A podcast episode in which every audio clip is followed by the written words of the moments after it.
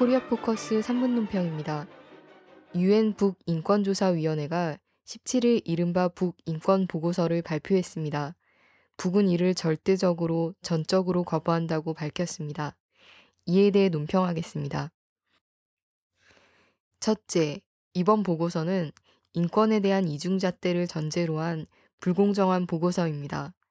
유엔은 미국이 일으킨 수십만 명의 사상자를 낸 이라크, 아프간, 리비아 전쟁 등은 외면하면서 특정 국가, 특히 사회주의 국가인 북의 인권을 문제 삼아 이 같은 보고서를 발표하는 것은 공정하지 않습니다.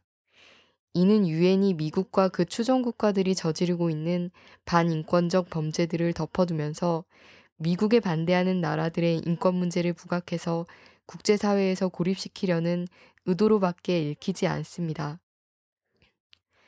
남코리아를 방문한 미 연방 하원 외교위원장 에드로이 스는 18일 연합뉴스와의 인터뷰에서 이번 보고서를 계기로 국제사회가 북 당국을 압박해야 한다고 말했습니다.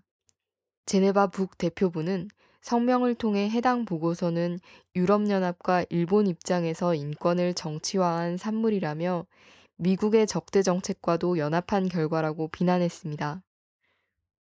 둘째, 절차와 내용에서 모두 문제가 있는 보고서입니다.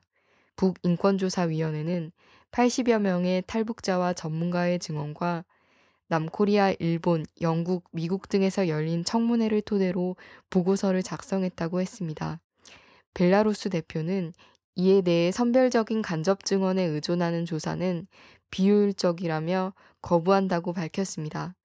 미국이 탈북자를 조작해내는 구체적인 증거와 정황들이 수차례 밝혀진 상황에서 탈북자들 일방의 증언을 토대로 한 보고서가 과연 객관적으로 북 인권을 설명할 수 있을지가 의문입니다. 제네바 북 대표는 이른바 보고서가 말하는 북의 인권 문제는 존재하지 않는다고 밝혔습니다. 가령 북은 오는 4월부터 12년제 무상 의무 교육을 실시하고 완벽한 무상 치료를 하며 부모 없는 아이들을 국가 부담으로 키우는 것이 법으로 정해져 있습니다. 북외의 모든 나라에서 갈수록 심각해지고 있는 실업 문제도 북에는 존재하지 않습니다. 셋째, 코리아 반도의 평화와 통일에 역행하는 보고서입니다.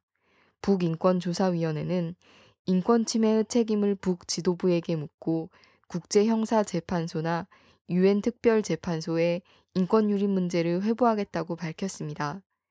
최고 존엄에 대한 문제는 역사적으로 북을 가장 자극해온 문제로 코리아 반도의 평화와 통일에 절대적으로 도움이 되지 않습니다. 북 지도부에 대한 판단은 북 민중들의 몫입니다.